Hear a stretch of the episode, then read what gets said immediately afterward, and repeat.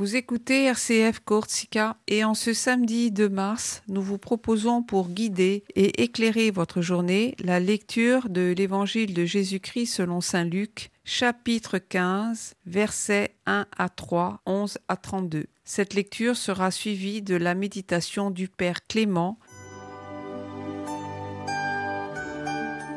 En ce temps-là, les publicains et les pécheurs venaient tous à Jésus pour l'écouter. Les pharisiens et les scribes récriminaient contre lui. Cet homme fait bon accueil aux pécheurs, et il mange avec eux. Alors Jésus leur dit cette parabole. Un homme avait deux fils. Le plus jeune dit à son père, Père, donne-moi la part de fortune qui me revient. Et le père leur partagea ses biens. Peu de jours après, le plus jeune rassembla tout ce qu'il avait et partit pour un pays lointain où il délapida sa fortune en menant une vie de désordre. Il avait tout dépensé quand une grande famine survint dans ce pays et il commença à se trouver dans le besoin. Il alla s'engager d'un habitant de ce pays qui l'envoya dans ses champs garder les porcs. Il aurait bien voulu se remplir le ventre avec les gousses que mangeaient les porcs, mais personne ne lui donnait rien. Alors il rentra en lui-même et se dit Combien d'ouvriers de mon père ont du pain en abondance? Et moi, ici, je meurs de faim. Je me lèverai, j'irai vers mon Père, et je lui dirai, Père, j'ai péché contre le ciel et envers toi. Je ne suis plus digne d'être appelé ton fils. Traite-moi comme l'un de tes ouvriers. Il se leva et s'en alla vers son père. Comme il était encore loin, son père l'aperçut et fut saisi de compassion. Il courut se jeter à son cou et le couvrit de baisers. Le fils lui dit, Père, j'ai péché contre le ciel et envers toi. Je ne suis plus digne d'être appelé ton fils. Mais le père dit à ses serviteurs, Vite, apportez le plus beau vêtement pour l'habiller, mettez-lui une bague au doigt et des sandales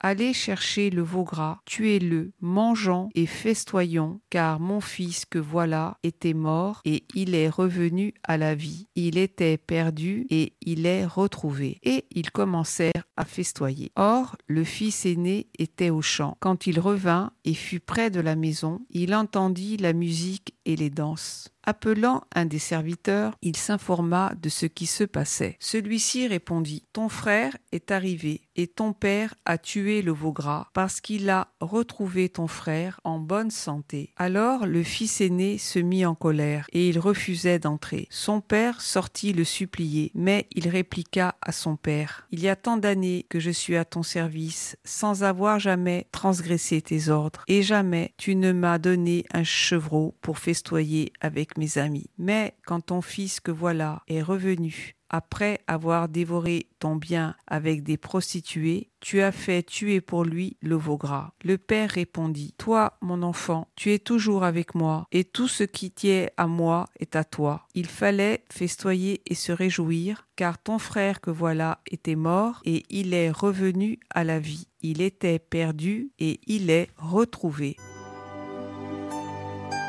En ces temps de carême, nous nous penchons sur euh, un passage particulièrement touchant de l'Évangile selon Saint Luc, souvent intitulé La parabole du Fils prodigue. Cette histoire racontée par Jésus nous parle de rédemption, de miséricorde divine et de la joie du pardon. Au début de ce passage, nous voyons Jésus accueilli par les publicains et les pécheurs, ce qui suscite la critique des pharisiens et des scribes. Ils sont scandalisés de voir Jésus, un maître spirituel, partager son temps et son repas avec ceux qu'ils considèrent comme indignes. En réponse à leur murmure, Jésus leur raconte l'histoire d'un homme ayant deux fils, dont le plus jeune demande sa part d'héritage à son père pour ensuite dilapider cette fortune loin de chez lui. Lorsqu'il se retrouve dans le dénouement le plus total, il décide de retourner vers son père, se préparant à lui demander pardon et à être traité non plus comme son fils, mais comme l'un de ses ouvriers. La beauté de cette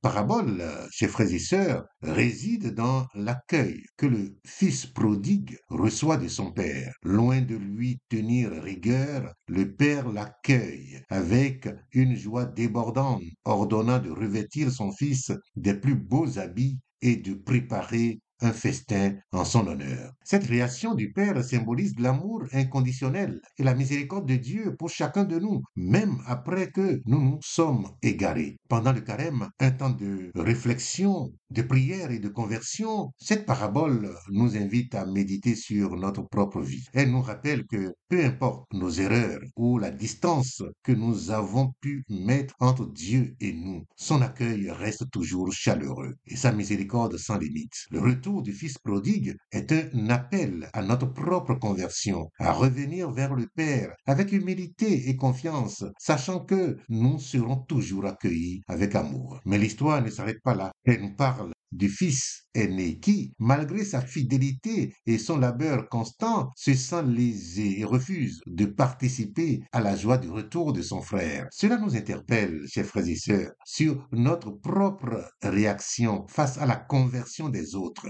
Sommes-nous capables de nous réjouir sincèrement pour ceux qui reviennent à Dieu ou notre cœur est-il parfois empreint de jalousie et d'incompréhension? Le Père de la parabole nous enseigne une leçon d'amour et inconditionnel. Il nous rappelle que la joie de Dieu est complète quand un pécheur se répand, qu'il y a plus de joie au ciel pour un pécheur qui se convertit que pour 99 justes qui n'ont pas besoin de conversion. En ce temps de carême, que cette parabole nous inspire à ouvrir notre cœur à la miséricorde de Dieu, à la conversion et à l'amour fraternel. Que nous puissions nous approcher de la Pâque avec un cœur renouvelé, prêt à accueillir et à célébrer la résurrection de Christ avec joie et espérance. Que ce temps de carême soit pour chacun de nous un chemin de retour vers le Père qui nous attend toujours les bras ouverts.